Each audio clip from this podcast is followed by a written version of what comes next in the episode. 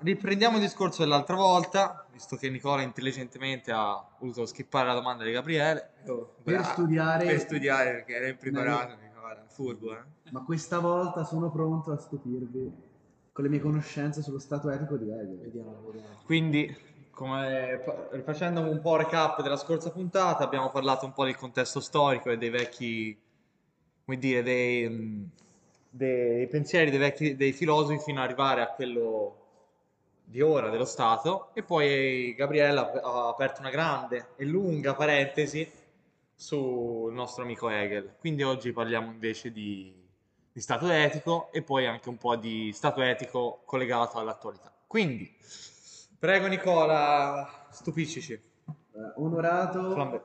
di poter parlare di Hegel in merito a questo argomento e diciamo che quindi oggi andremo a parlare dello stato etico. Ricollegandoci anche all'eticità eh, prima annunciata, cioè prima, nello scorso episodio annunciata da Gabriele, possiamo dire che per Hegel eh, vi erano due nascite. C'era la nascita naturale dove te, nel senso, nascevi come individuo e entravi a far parte di questo mondo, però una volta in questo mondo, eh, diciamo che la tua formazione sociale, soprattutto imposta dallo Stato, eh, poteva consentire una seconda rinascita, la tua rinascita sociale all'interno della cultura. E dici- diciamo che proprio questo è l'anticipazione della definizione di cultura. Eh, diciamo che questa seconda rinascita viene poi ripresa successivamente, anche vedremo da un, uno studioso, Karl Popper, che individuerà in questo la nascita del totalitarismo come nazismo, comunque comunismo. Hegel, diciamo che però dissociamoci, eh, non ha mai fatto riferimenti espliciti al nazismo e comunismo proprio perché lui è nato molto prima. Comunque diciamo che eh, vedendo dalle sue idee queste si basano proprio sul, sul suo modo di pensare. E, diciamo che secondo Hegel lo Stato è superiore ai cittadini e impone loro le leggi. E diciamo che anche l'uso della coattività è concesso perché nella dimensione comunque del diritto che ci aveva spiegato Gabriele. Dire? Coattività. coattività vuol dire che la legge viene imposta con la forza. Ah, ok, ok. Ah sì, ha molte, molte cose simili al totalitarismo comunque. Sì, sì, sì, comunque come vediamo Hegel non prediligeva un governo molto tranquillo, ma voleva qualcuno di strong che imponesse sui suoi sudditi ciò che devono fare. E infatti lo Stato si dice che vive attraverso i cittadini, era una rappresentazione singolare dello Stato. E Vabbè, ricordiamoci che però Hegel, eh, comunque lui non credeva nello Stato assoluto, credeva stato nella monarchia costituzionale, che dove voleva la divisione dei tre poteri, quindi sì, ok, ha degli aspetti simili al totalitarismo, però è sempre in realtà distaccato. Si discosta un pochino Sì, da sì, quelle- si, si dissocia parecchio. E diciamo che eh, però c'è questa interiorizzazione quindi dello Stato, però l'individualità sparisce nello spirito del popolo perché la, conv- la conservazione è preminente rispetto a quella dei singoli cittadini. E essa costituisce l'esistenza di ciascuno. Cioè, quindi l'individuo, quando dopo va a fare parte del popolo, cioè si come- amalgama e Cioè, forma lo Stato, lo perché Stato. lo Stato, se ci pensiamo bene, ha senso quello che diceva Hegel, è la rappresentazione dei cittadini, è l'insieme dei cittadini. Senza cittadini e qualcuno che li governa non esisterebbe lo Stato. Quindi il fulcro, ciò che, cioè, diciamo, l'atomo di questo Stato sono proprio in sé per sé i cittadini cittadini, ok. Il gruppo. il gruppo. E diciamo che quindi arriviamo proprio a quello che dicevo prima, questa specie di dissing fatto Hegel dal Karl Popper che elenca una serie di eh, cose dette da Hegel che sono riconducibili al totalitarismo anche se comunque si discostava, come abbiamo già detto, Hegel da questa forma di governo. Eh, per esempio, da Hegel viene detto che lo Stato, eh, come nemico naturale di tutti gli Stati, deve affermare la sua esistenza in guerra. Lo Stato esenta qualsiasi genere di obbligazione morale, la storia come successo storico è solo il giudice, l'utilità collettiva è solo il principio di condotta personale, la menzione propagandistica e la distorsione della realtà sono permesse. Ce ne sarebbero anche altri, ma solo questi due fanno capire come comunque eh, la- l'ideologia e il pensiero di questo filosofo potesse rimandare a un qualcosa che ai giorni nostri, avendolo passato e conoscendolo, possiamo intendere come totalitarismo, regime dittatoriale e totalitario. Diciamo che Popper ehm, attacca Hegel con queste affermazioni, ma in realtà queste non sono le tesi fondamentali che eh, individuano l'ideologia di Hegel. Però diciamo che attraverso tutto questo meccanismo ehm, si effettua una dinamica secondo cui il primo eh, forma di coscienza del secondo non come diritto ma come dinamica di fatto. E resta il fatto che comunque tramite questo è pensare che l'ideologia di Hegel potesse richiamare il totalitarismo. Quindi, in sostanza, in questa breve spiegazione abbiamo affermato cos'è lo Stato etico, le tesi che potevano portarlo al totalitarismo e le affermazioni contrastanti di uno studioso che aveva analizzato le parole del buon Hegel. Bene, Certo, quindi... scusa Sam un secondo. ok, eh, ok, ti ok, volevo faccio, faccio. Comunque ti sei lamentato l'altra volta, tanto l'altra volta di, di, di Gabriele, ma poi anche te sei stato un po' noiosetto. Eh, comunque, eh, sentiamo invece. Vediamo se Accetta le Samuele riesce a dilettarci. Samuele, dilettami tutto. Bene, allora, eravamo rimasti con lo Stato etico e come sappiamo al giorno d'oggi invece ci troviamo in uno Stato liberale, molto più liberi di esprimerci e di fare ciò che vogliamo. Tuttavia eh, si pone al giorno d'oggi quello che è una questione molto importante, ovvero quello sull'obbligo vaccinale, che eh, diciamo che sta dando molti problemi a quella che è la libertà, eh, alla questione sulla libertà, in quanto eh, in molti pensano che questo- questa obbligatorietà dei vaccini, che diciamo non è obbligatorio, però eh, lo è quasi, eh, possa addirittura far terminare la- quella che è la democrazia, eh, quindi accelerando questo processo della degradazione della democrazia per arrivare a un dispotismo. Eh, ma questo era soltanto alla fine un pensiero di, di rappresentanti della corrente biopolitica. Comunque, eh, molto importante secondo me anche il pensiero di, di Benjamin Constant, che, eh, secondo il quale parla di, eh, della libertà come due eh, libertà divise, ovvero la libertà dei moderni e quella dei, eh, degli antichi. Allora, la libertà degli antichi era quella che possiamo ricondurre alla parola eh, noi, ovvero all'insieme delle persone e la libertà del gruppo sociale. Eh, la libertà dei moderni è quella invece che può essere legata alla parola io, ovvero a quello, la libertà del singolo che è un po' distaccato da quella del, del gruppo sociale.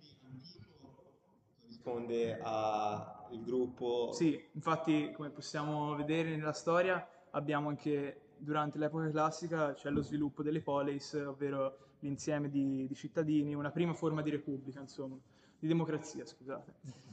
Un'altra forma importante per la, eh, per la libertà, possiamo dire, è quella di John Stuart Mill, che sarebbe questo filosofo inglese che nel proprio nel suo celebre saggio sulla libertà parla della libertà come una, eh, come una cosa che deve essere limitata soltanto da se stessa, ovvero le limitazioni della libertà possono essere poste dalla libertà stessa perché eh, per tutelare la libertà del gruppo, ovvero quella di tutti noi, c'è bisogno che eh, si metta un limite a quella del singolo, ovvero come ad esempio possiamo trovare anche nella questione dei, dei vaccini, sì, esatto, eh, sì, molto.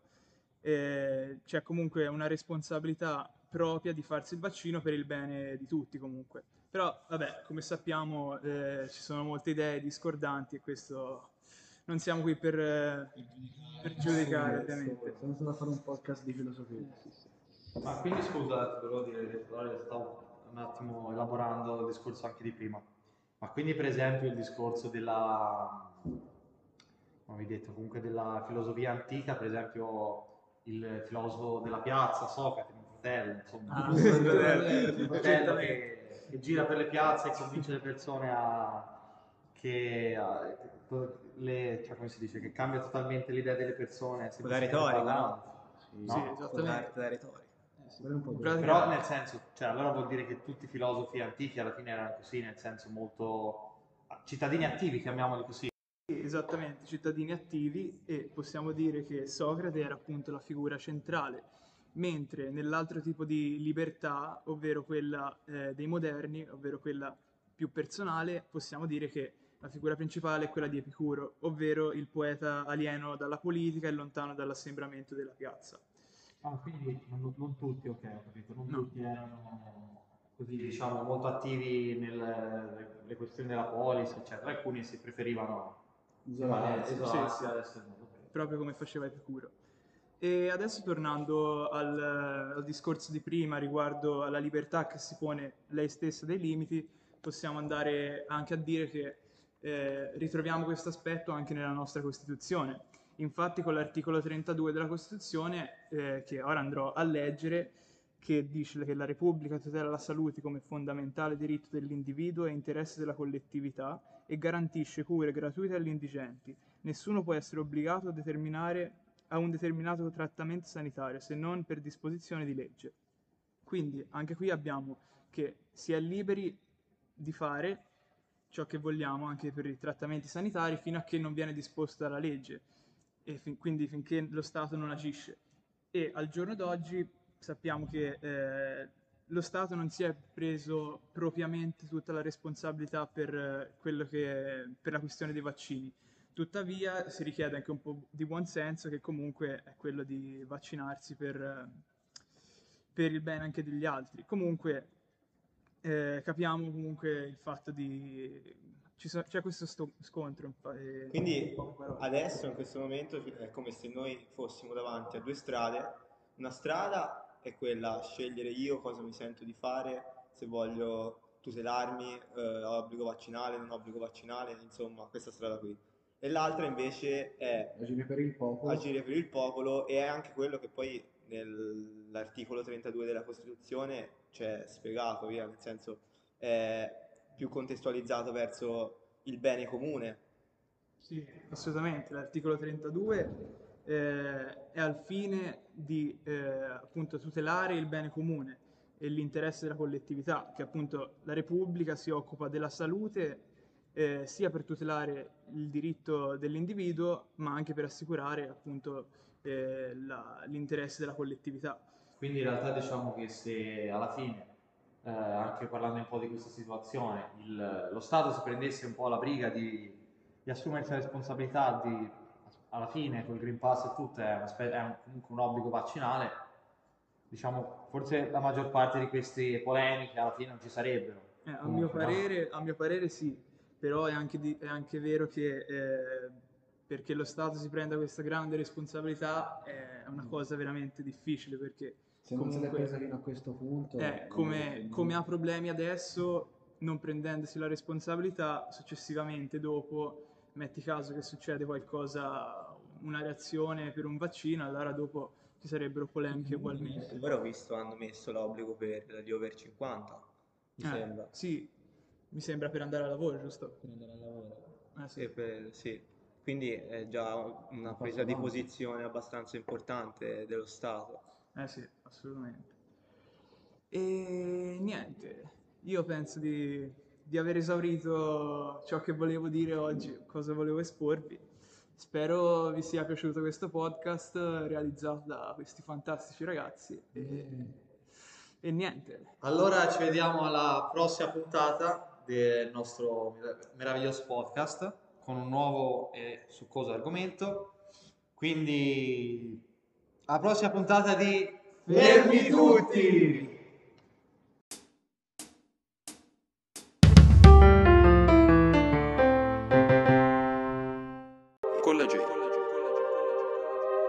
Vado a una scuola in piazza Utopia, priva di voti, solo fantasia, panchine a rotelle mi portano via lungo il corso di questa melodia. Sogno l'ammetto, viaggio perfetto, non pago il biglietto, sogno son destro, ti sputo sto testo.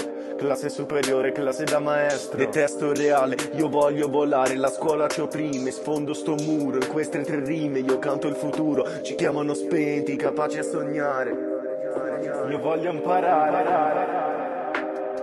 Non da una stanza che non è la mia. Si trova lontano in piazza Utopia. La scuola che vive è solo nozioni Scadenze precise, interrogazioni. Oggi ho imparato, domani scordato Non scordo chi sono, è lunga la strada da fare. Ci voglio imparare, giocare alla vita. La scuola che voglio non è ancora nata